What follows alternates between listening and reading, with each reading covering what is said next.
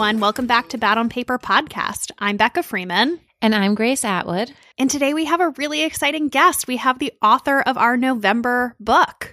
So we have Andrea Dunlop with us today. Andrea is, as Becca mentioned, the author of this month's book club pick, which is We Came Here to Forget.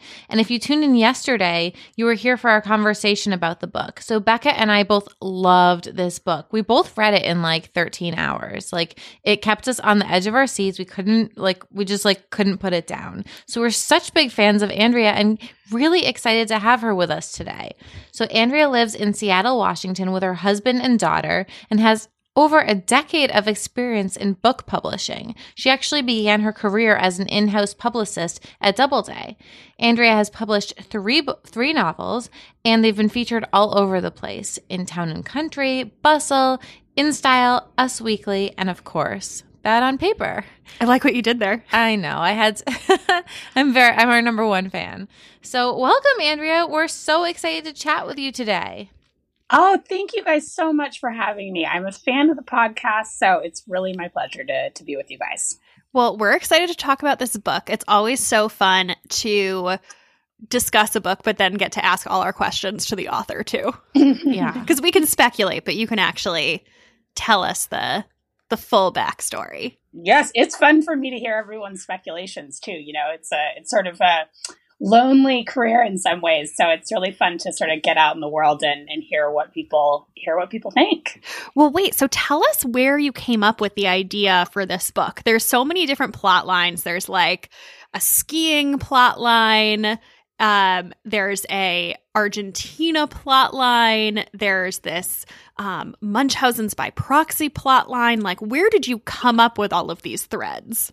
Yeah. So, I mean, I guess to say just a little bit about my process, I don't know what exactly I'm writing when I sit down to start a book. So I usually have the main character. It's usually the thing that comes in first. So in this case, Katie, who just, whooshed on in her skis. And I think the skiing part, I ski recreationally. And I think, being a pro skier was just one of those sort of fantasy careers that I had in my head, which I think one of the most fun things about being a novelist is that you kind of get to chase all of those threads that you have. I'm a big admirer of Lindsey Vonn, and I think I'm really have always been intrigued by people who are professional athletes. I was a pretty serious athlete growing up. I played tennis in college, so it was a big part of my life for a long time.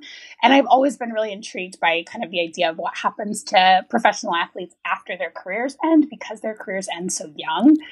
So that was kind of always something that was interesting to me and that I wanted to explore. And as far as kind of the Buenos Aires stuff and the Munchausen by proxy stuff, those are sort of just other threads of things that I want to write about. So it was kind of all these things coming together. I just finished writing She Regrets Nothing when I started this book, or I just finished up a big round of edits on it. So that tends to be for me, I usually get my idea for my next book while I'm working on the previous one. So I kind of set out to this. I knew that Katie was a skier. I knew I was probably going to write about Buenos Aires because I'd always wanted to write about it. I spent some time there when I was younger.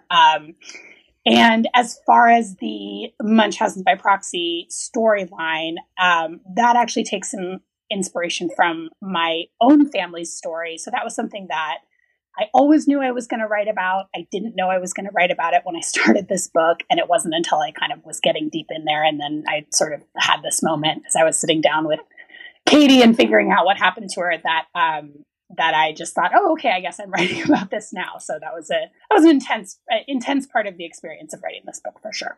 Oh my God, wait, what? Tell us more. Yeah, we gotta know more. Wait, sorry, which part? I just said a lot of things. We want to hear more about the Munchausen's connection in your life. Whatever you can tell us, where did this come from? Yeah. So sadly, I had already done a lot of research on this issue on this form of abuse because we have a perpetrator in my family. And that has been obviously a really difficult thing. And I think whenever, you know, you talk to writers, we usually end up eventually writing about whatever it is, the hardest, you know, most painful thing we've been through. And I think for me, you know, when I look back on why I sort of am writing about this in this stage of my life, you know, when I first started writing the book, my husband and I were just sort of starting to talk about starting a family. And so I think that it sort of makes sense that I was going to deal with whatever my big, you know, sad, scary family issue was around this time. I think, you know, now talking to a lot of other new parents, this is pretty common that you kind of rehash all of that. So I think, you know, the timing makes sense. I did a lot of work on this book while I was actually pregnant with my daughter. So that was very difficult at times. There was definitely a lot of days in my office where I was very emotional. And I think that, again, it all makes sort of sense now looking back. But yeah, so I think, you know, again, I don't always know what I'm really writing about when I sit down to do it. So it wasn't as though I sort of sat down with this big intention to explore the issue. But of course, that is what I ended up doing. And that's really led me in some interesting directions now that the book has come out. It coincided with Munchausen by Proxy having this big sort of cultural moment because of a bunch of these television shows. So there was Sharp Objects was the first one, The Act, which is based on a true story. And then there was also a storyline in the more recent Netflix show, The Politician. And it's been crazy to see Munchausen by Proxy being out there in pop culture because before these three shows came out, the representation was so minimal that people just really didn't have any idea what it was. And having it has been a part of my life for around 10 years now since we sort of discovered, you know, some of these things that were happening. And, you know, it's been a real challenge to even sort of initially, you know, now I've been talking about it a lot because of the book, but, you know, initially when I was trying to even explain it to sort of friends or other family members, you know, people didn't really have any idea what it was. And so now a lot more people have sort of a passing knowledge of it. Obviously, you know, there's also a lot of sort of misconceptions about it, which I'm kind of hoping to do my part to sort of debunk. And I've done kind of a lot of interviews around that subject. So that's, you know, I talked to people about that in Vanity Fair and TV Guide. And that was mostly, you know, not so much about the book, but sort of about the issue and about what pop culture representation right now is getting right and what they're getting wrong and sort of why I think that it's something that's being explored in this moment when, you know, one of the things that makes the issue really difficult to deal with is that there's a very strong taboo around it. And it's something that people sort of haven't even wanted to look at in the past. So yeah, that has ended up being a very big part of this book coming out and of my talking about it, which I expected, but I did not expect it to sort of coincide with these other pop culture things that were happening. That's been kind of wild. Yeah, it was crazy. I feel like I read your book and then, I don't know, maybe a month later, watched The Politician and I had never even heard of this thing before. Yeah. Yeah.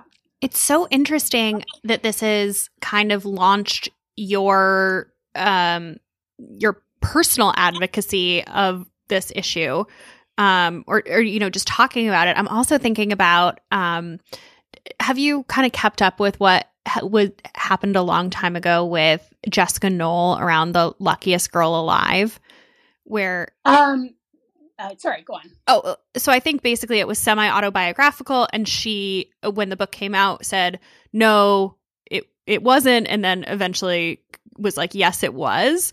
I'm curious, like, was there a lot of apprehension on your end to like write some of your or something that mirrored your personal experience into a book? Or was it cathartic? Yeah. And I actually paid quite a bit of attention to Jessica Knoll when she, and then that sort of whole, the way that unfolded with her eventually feeling compelled to share that there was a personal story behind it. And that sort of you know, I really admired her for doing that. And I think she, yeah, so she, it's interesting that you bring her up because she was sort of a case study for me. And then I also have a close friend who is a writer here called Lori Frankel, who, if you guys have not read her books, they're amazing. Oh, she wrote, what is it? It has an orange cover. What's her most recent book? This is How It Always Is. Yes. And so she is the parent of a trans child, which is a big theme of that book. And she also made the choice to talk about it publicly when the book came out. And so she did a couple of interviews and wrote a couple of essays. And so since she and I are friends, she's also a Seattle writer. She was a really big support to me and really helpful with sort of talking about like, okay, what is that going to be like to have that experience? Because of course, as novelists, you know, one of the nice things is you can always hide behind it being fiction if you want to, right? You don't have to. And I think there's a lot of weird pressure on female novelists in particular to sort of talk about the real life story behind whatever they're doing. And for some reason, more than male novelists, we get this assumption that the character is us. I think that's especially potent with first novels. And then once, you know, you've had multiple protagonists, then they can't all be you. So I think that gets a little bit less as you go on in your career. But I think, you know, there's also obviously this big ecosystem of sort of personal essay writing, which has sort of crested a bit now, but I mean, especially back in like the XO Jane days, you know, there's so many personal essays out there. And there was a lot of, you know, there's always sort of this, okay, are you going to write about, you know, what inspired this? And I don't always think that's necessary or helpful. I mean, I don't always think it necessarily, you know, helps inform readers' experience of the book. And I sort of, in a lot of cases, want to keep those two things a little bit separate just because I don't know that it's really relevant to fiction always. But I think in this case, you know, and it's something I thought about a lot, and I thought about it a long time before the book came out, right? So I obviously wanted to talk to my family and make sure that they were, you know, make sure that they were supportive of me doing that. I would not have done it otherwise. And also, you know, there was a lot of sort of moving parts in terms of like what all I could talk about, what details I could share, what was not going to be, you know, what was not going to be possible for me to talk about.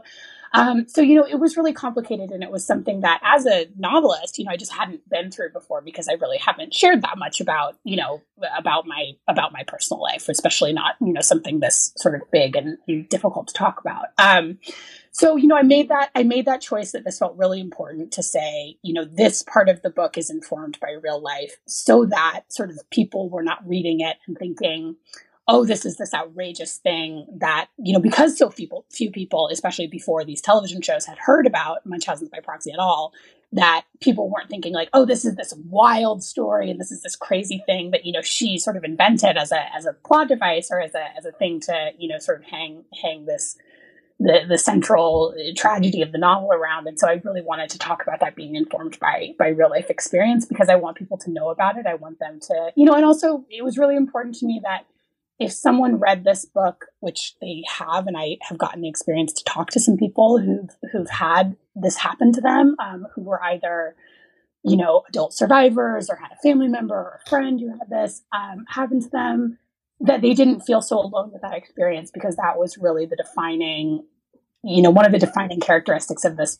period in my life where this was really intensely going on, was that I felt incredibly alone with it. And I think one of the most powerful things that novels can do is make people feel less alone with their life experience. And so that was also really important to me that you know, people knew that I'd actually been through that. Wow, I had no idea that this novel had such a personal connection when I was reading it. I know when we wrote the interview questions, I was like, tell us some cases that you're familiar with, because we're true crime junkies. Yeah. Yeah. And I did actually study, you know, I have, of course, kept anytime there's been a big case that's come into the news.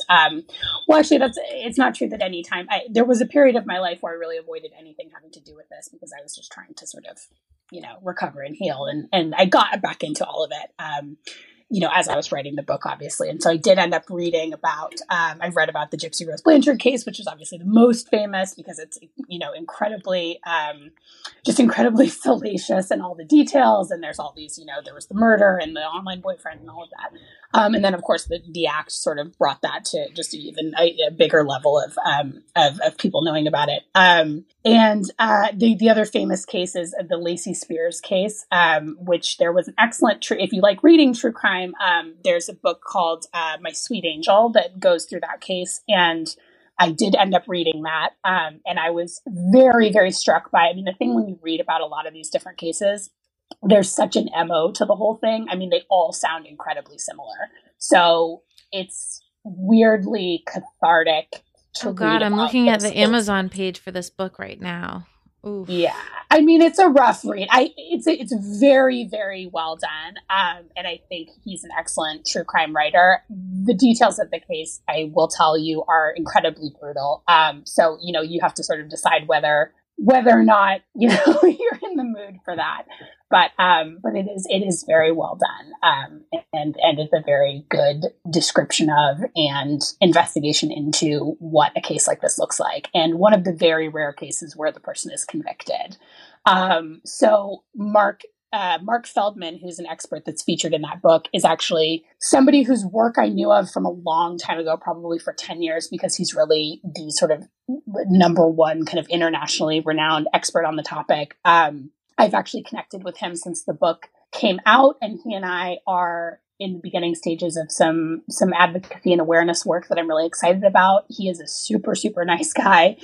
He's studied this, you know, for the last 30 years at quite a lot of cost to himself. It's been not a popular, you know, field of study. It's not well supported. You know, he's gotten a lot of pushback from various groups. So he is sort of a hero in my regard. And I just got an email from him the other day that he'd read the book and he loved it. And that was probably the most meaningful review I could ever get on this book. So yeah, it's been kind of a crazy experience. I bet. Wow. Well, on the lighter side, I'm curious what your connection is to Buenos Aires, because I loved that plot line as well. It's funny. Yeah.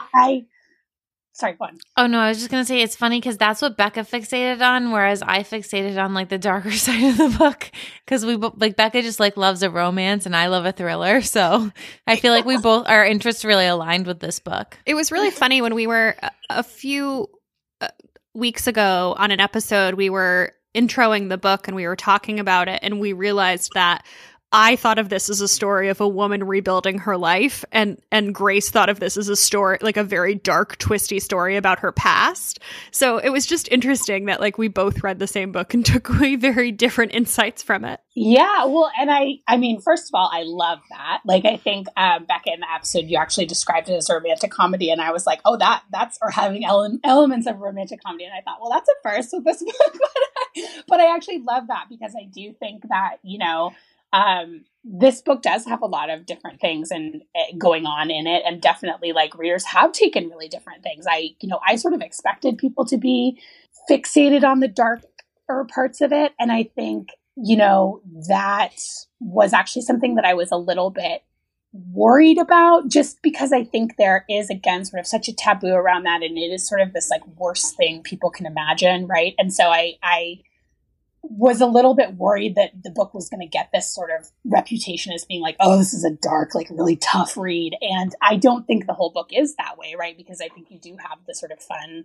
trajectory of, like, all of that wish fulfillment of, like, what if, you know, your life's a mess and you just could grab your passport and just, like, go reinvent yourself in some great country, you know, foreign place, and just completely start from scratch. And so I think that part of the book is fun, and it was fun for me to write. I mean, those parts were kind of my relief from writing about the other stuff, right? So it was really fun. And I just love Buenos Aires. I mean, it's just one of my favorite cities in the world. I spent about a month there when I was in my late 20s, and just completely fell in love with it. And I think I always had it in my mind of, like, okay, someday I'm going to set part of a novel here. And it worked so well for this novel because I think it's the perfect place to set a story about people who are trying to run away from something, because Buenos Aires has this really long tradition of people reinventing themselves there. So in some ways positive, right? It's a huge place for immigrants and sort of people coming to the new world, but also in some really darker facets, obviously the hiding Nazis and that kind of thing.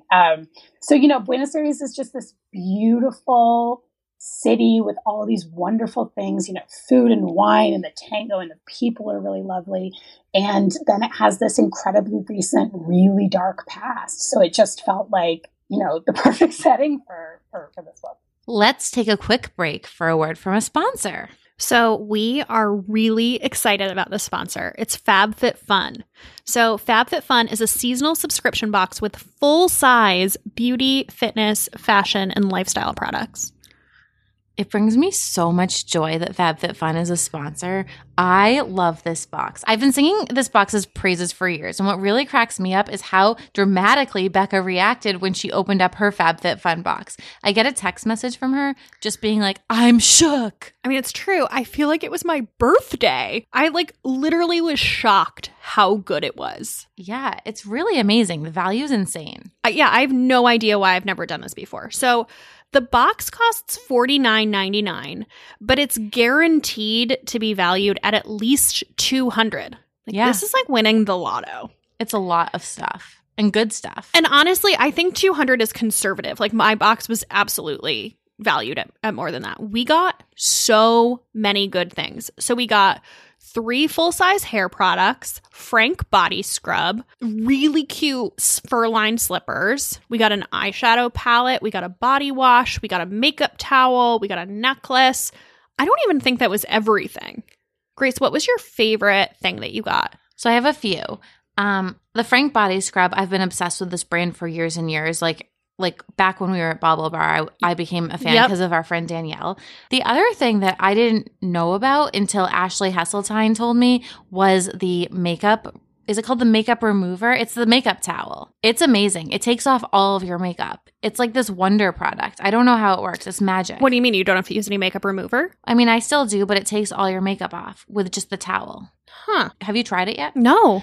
I think you're going to love it because you like makeup wipes. And so it's like a green alternative to makeup wipes that you wash and can reuse. Interesting. Ashley was like, that's the best thing in the box. I was like, what are you talking about? I just thought it was this random towel. That's what I thought. Yeah, I was least excited about it, but it takes all of your makeup off. Okay, so I am most obsessed with the shampoo and conditioner. So it's a full-size bottle of the R&Co television shampoo and conditioner, which is their one for perfect hair. R&Co is also very expensive. Yeah, I've bought R&Co before at my salon. It's a salon brand. It is so expensive. I think was the thing I was most shocked about, to have a full-size shampoo and conditioner. Not just one, both. I was like, what's that doing in here? It's so great. Oh my God. Yeah. And I just really hope that FabFitFun keeps working with us so that we get the other boxes. Oh my God. I'm going to have to subscribe if not, but when I opened it up and the shampoo and conditioner was in there, I was like, this is absolutely something I would spend my own money on. Same. Meaning the shampoo and the conditioner. I was like, oh, I would have gone out and bought this. Yeah. It was such a surprise to find something that was so new and of the moment. Yes. Another thing that we love about FabFitFun is that you can customize most of the elements of the box. So that's something that makes me nervous about subscription style boxes is am I going to get a bunch of junk I don't want? The answer is no, because you can choose what you want. So there's some things that everyone gets, but you can choose some of your own hero products. So the shampoo and conditioner, for example, we chose that, but you could have also chosen a Jonathan Adler candle or a Rebecca Minkoff beanie and glove set. I know. Also expensive. Yeah. So I do want to say, so the boxes are seasonal. It's quarterly, and they do usually sell out. So if you're interested, and I'm interested, you should be interested, you should sign up. So their winter boxes just came out. And if you're starting to think about holiday gifts, I feel like this would be such an incredible present for somebody. You only pay $49 and then they get something that's worth $200. You look really generous. I know. Or you could break up the box and give different things to your friends. Oh, I didn't even think about that. You could just give one friend the shampoo and conditioner, give one person the dry bar detangling spray and the makeup remover. Oh, I didn't even think about that. That one box could be presents for all your girlfriends. Yeah. So as always, we have a code for you. So not only are you getting this for $49, you're going to get $10 off. So you can get $10 off your first box with code BOP at FabFitFun.com. Once again, that's $10 off your first box with code BOP at FabFitFun.com. I might use our code and become a subscriber. Get 2 boxes and then you can pick the Jonathan Adler candle and the shampoo. I know, or the beanie. I know. I love a good beanie. Okay, back to the episode. So maybe now I want to pivot a little, and I want to talk more about you as a writer outside of this book. I thought it was so cool to hear that you worked in publishing before becoming an author. And we've actually had on a couple of authors who've been in the same boat, but I'm curious, how does one make the jump from publishing and like working on books to actually being an author? Well, so, I mean, I always wanted to be an author really since I was a little kid. So that informed my choice to work in book publishing for sure. And I actually recommend that as a career path if you can swing it, because you do learn just so much about the industry being on the other side. And I have, that is knowledge that I have, you know, am still just constantly sort of referring back to and thinking about, you know, when I'm talking to my in-house folks or just like making career decisions, you know, I think that knowledge from the inside has really helped me out a lot. So, you know, I always had this aspiration, and like most authors, you know, for a long time, I was just working on books on the side and trying to make that happen. So I had, you know, again, like almost every author I know, except for Lori Frankel. Lori Frankel got the first agent she queried and just has been with her ever since. So she's a complete outlier, but most of us have her, you know, she's been through all kinds of ups and downs since then, but she had an easy entry. Most of us, you know, go through so much in the query process. I mean, I'm always emphasizing this to people when they ask me about it, because I think, you know, you just really cannot underscore how long and winding that road can be, especially to getting that first book deal. So for me, I had two previous agents to my now agent, Carly Waters, who I absolutely love and who is a very fun publishing person to follow on social media if you don't already.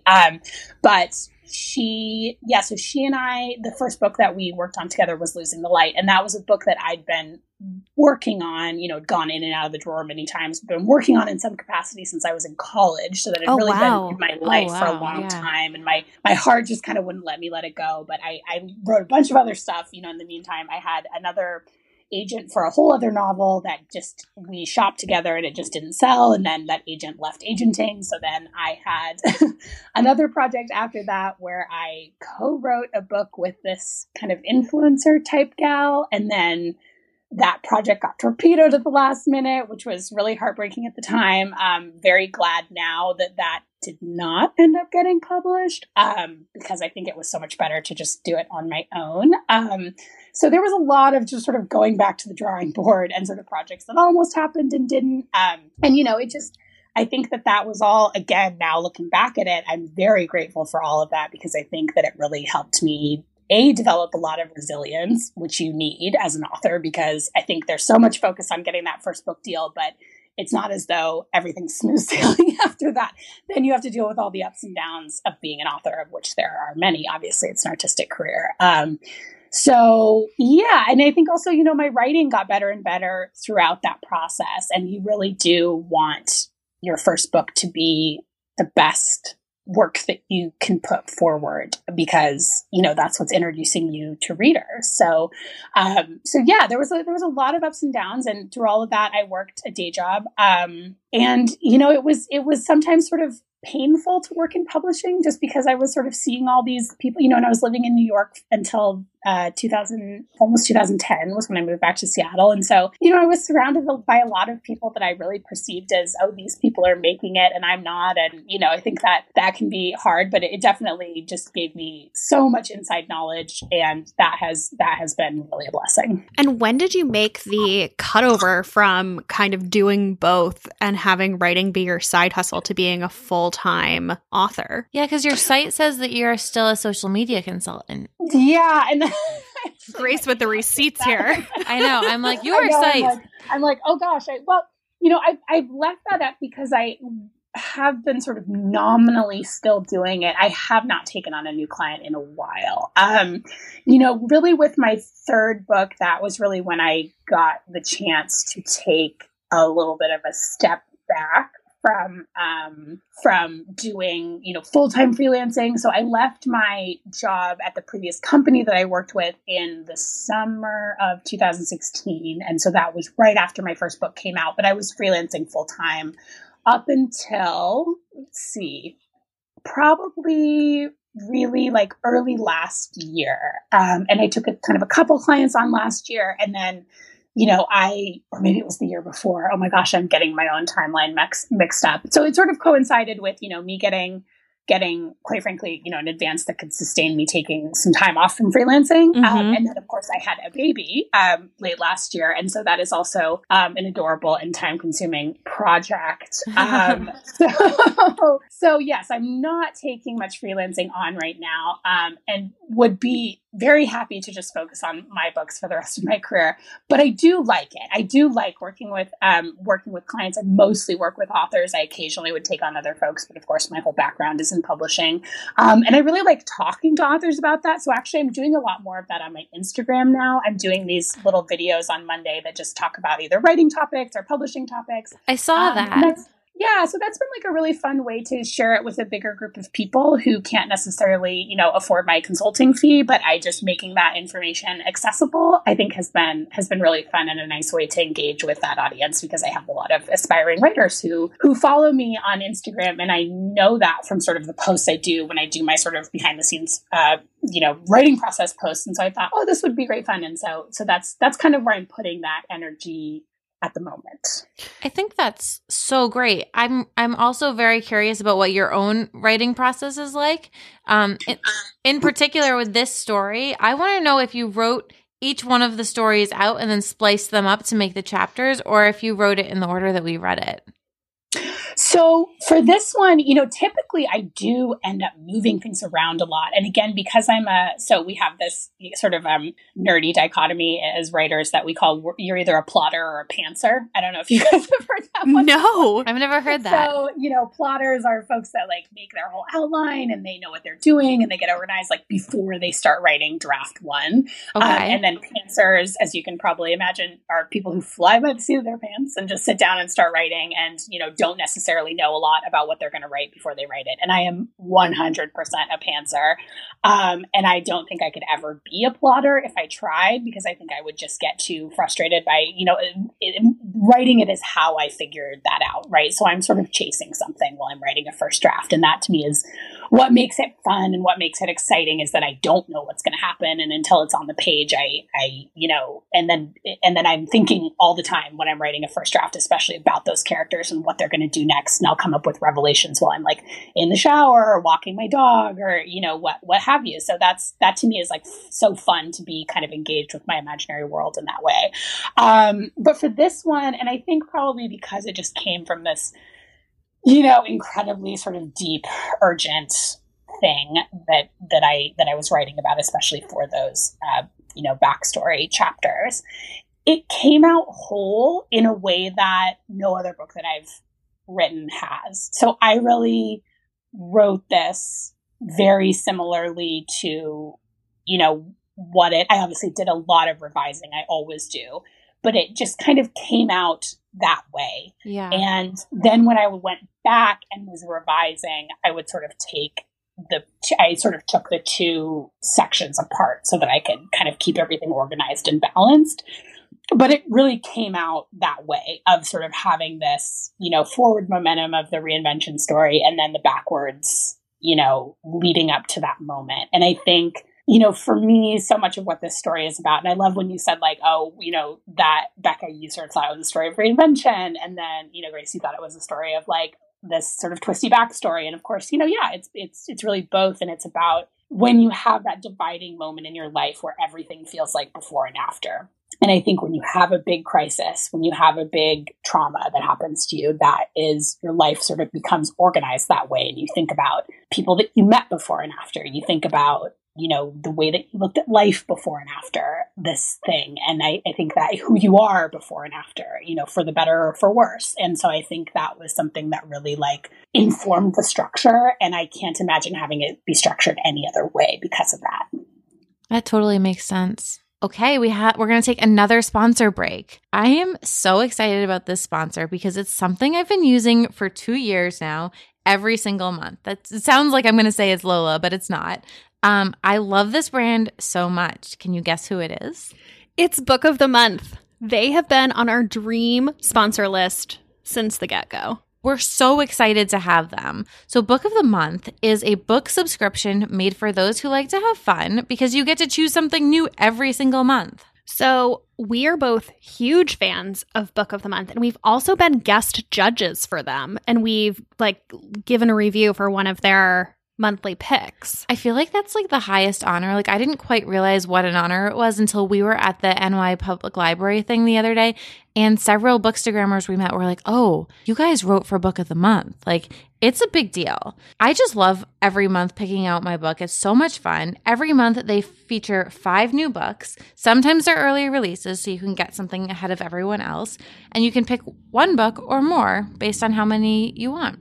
So what I really love is that they screen all of the books. So they have all of the best new releases of the month. And you know it's going to be good because you know that somebody else has read it and been like, this book is awesome. They just had in November, they had Get a Life, Chloe Brown, which we both read and loved. Mm-hmm. I reviewed that for them. Mm-hmm. They also had, I think it was, is it the Ninth House?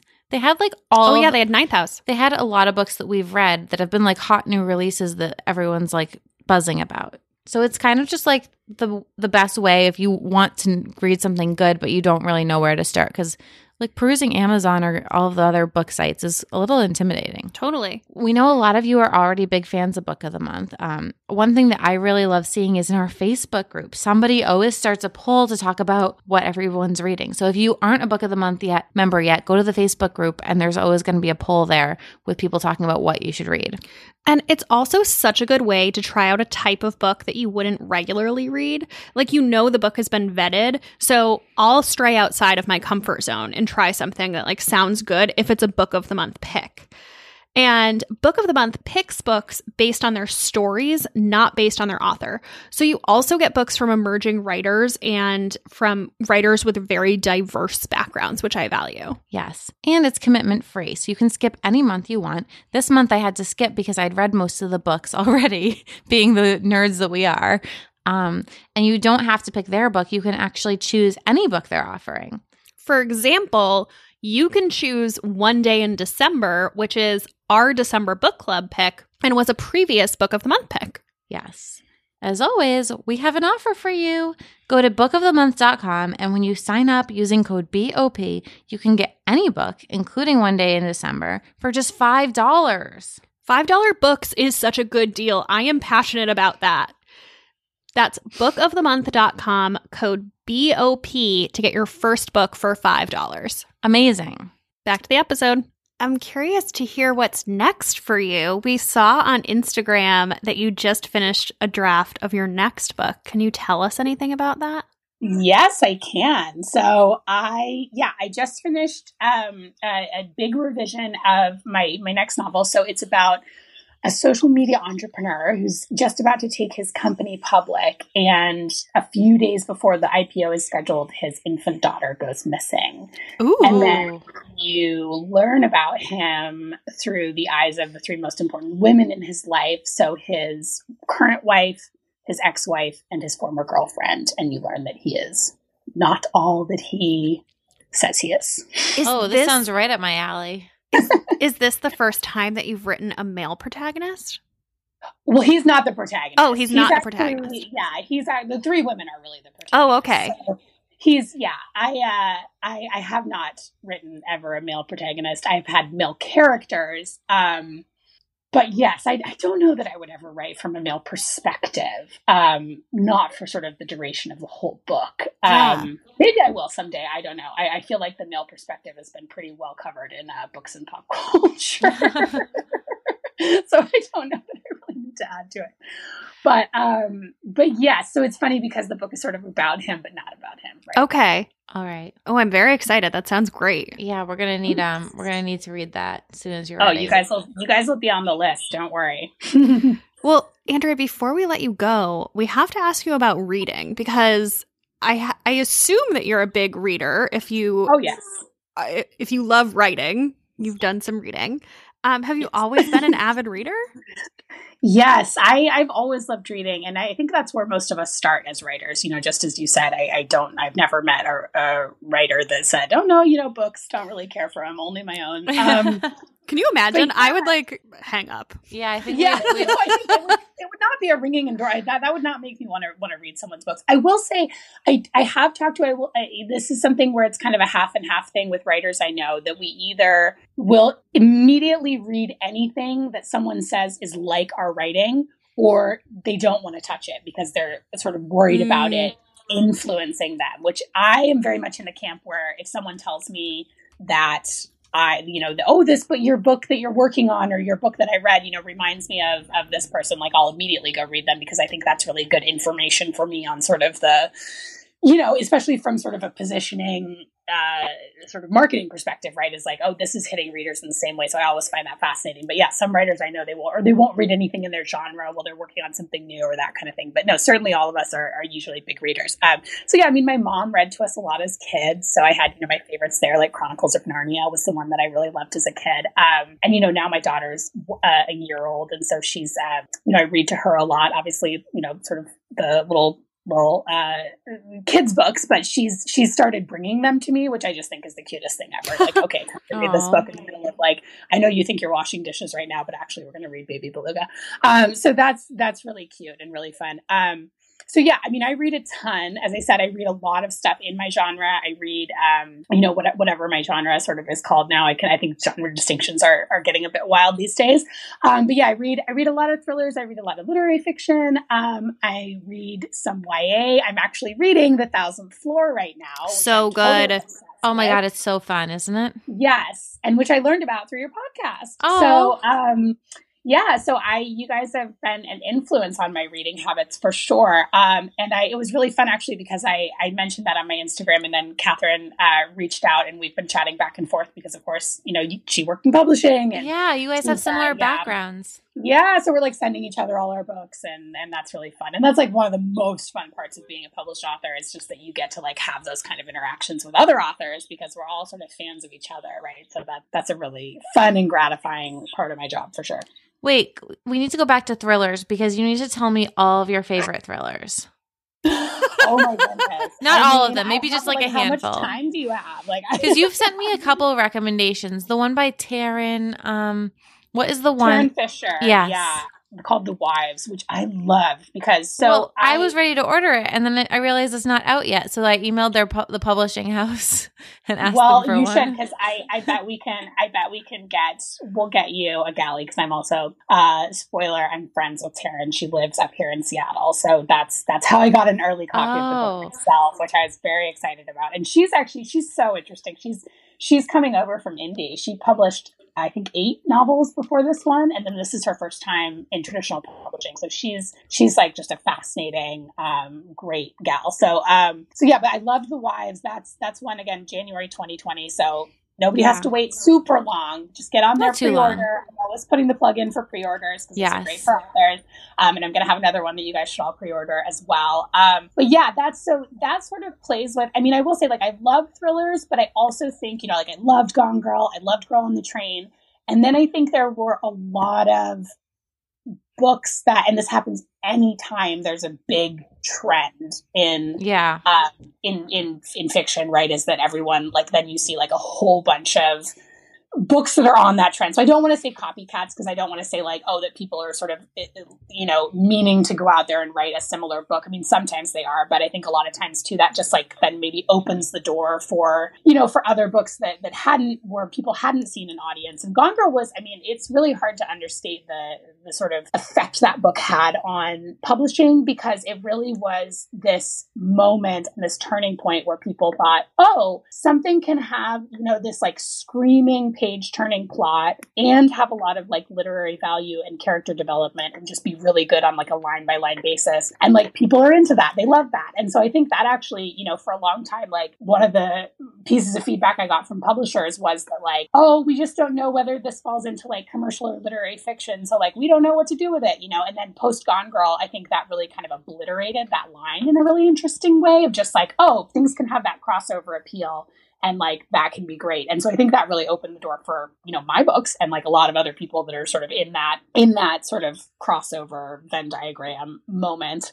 But yeah. And so I think like, I have also read like a lot of really mediocre thrillers that sort of followed some similar formulas, and I won't name those here because you will never hear me say anything bad about another author's book. I just will take that to the grave. And so unless we're like drinking wine in person, and then I'll tell you, but like, well, we have to have some wine in person. You got to come to New York. We definitely should do that for like a lot of reasons. I'm really campaigning to get you guys to come to Seattle to do a live show. So I'll put that in there that I'll spill all the tea if you guys come to Seattle and hang out with me. But you know, so some of the ones that I loved, I'm always like, when I can have like a good fresh thriller, I think there's like, you know, with a good like literary voice and like really good characters, I think there's like nothing more satisfying. So I love You by Carolyn Kepnes and all of her books. So excited for the second season of the show. Oh my God, I cannot wait. I just saw like a very brief teaser on Netflix's Instagram maybe or something. Can't wait. Yeah, so good. And I've actually read, she's working on a third Joe book. And I actually have read a draft of it, and it's set in the Pacific Northwest. And so I'm super excited about that. God. And everyone else should be too. So yeah, I love that one. So I mentioned The Wives by Taryn Fisher. That is amazing. It sort of takes that, again, what I think is like a formula that's been, like really well established now. My agent actually calls it the husband did what fiction, which I just find hilarious. That's great. But yeah, so, you know, these sort of like, again, people are calling them kind of domestic thrillers. And I don't know, I'm a little annoyed by that term just because I think it kind of sounds like it's like thrillers, but for girls. But, you know, it is that sort of like, oh, something happening in a marriage or in a family. And it really sort of turns it on its head in this interesting way. And the book just becomes something that I was not expecting. And it really like had that thing where I was like, okay, I think I have a handle on what's going on. And then I'd be like, oh no, I don't. Oh wait, I don't. Oh, again, I don't. And it just was really like, kept me guessing. And it's such a like sort of tight viewpoint with the main character that you really are like going through it with her. And it was just, yeah, it was really so great and felt so fresh. Another great one that I read really recently was Looker by Laura Sims. So that one's about a woman who's living next to, in like a Brooklyn townhouse next to a famous woman who she gets kind of obsessed with. And then she's just sort of like unraveling as the book goes on. Oh, I'm ordering this right now. Really I just added it to my cart. That sounds great. So good. And it's really short. So I actually like, I got to read that in like one sitting while my husband was, you know, off with the baby on a Saturday morning. And I haven't gotten to do that since the baby was born. And I was like, oh, that's the most satisfying thing. Cause I think it's like 185 pages. So it's, there's nothing really better. Short. So you can just like sit down and just consume it. Another one that I love is, The Woman Upstairs by Claire Massoud, which actually is thematically very similar to Looker, where it's kind of a woman who's single and is interacting with this family, and they're all artists. And it was just, oh my gosh, it's just phenomenal. This sounds like I've read it, but I haven't. There's like The Woman in the Window. The woman is always somewhere. There's always like a lot of girls and women in the titles to these books, so I think it can get quite confusing. Very different, I think, than the Woman in the Window. There was a whole mishigas about him. Oh my God, I know. Yeah, that was like a really fun literary drama. And actually mentioned one of the articles, which of course this stood out like a beacon to me, but then there was like so much else going on with the whole story that I think it didn't get that much attention. But someone positing that he actually has, not Munchausen by proxy because he doesn't have children, but Munchausen's, which is when you invent your own medical issues and dramas. And so that was like one of many things going on in that article, because obviously he had like a ton of other, you know, weird scams and crazy behavior. But yeah, so I don't really, he doesn't seem like a person whose book we should all be buying. So buy The Woman Upstairs instead of The Woman in the Window. Okay. It's so funny how similar these titles are. Whenever Grace tells me something that she's read, my mind always goes, haven't you read that already? Yeah. It's bad. Well, you know, again, like, you know, publishing, and it's been really interesting to see how publishing has changed, because I mean, I had my first job in publishing in like 2004, right? So it's changed a ton since then. And then in some other ways, like not at all. But I think, you know, publishers are always trying to figure out what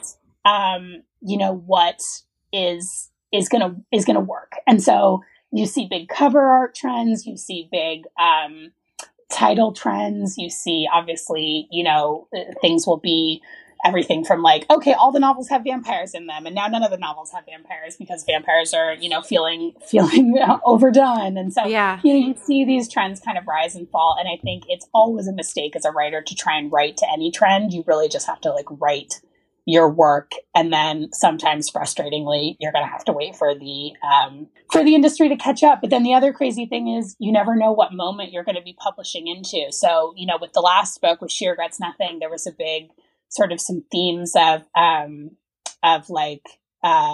domestic violence that ended up resonating in this totally unexpected way because it came out right after, you know, right as the first few months of Me Too were happening.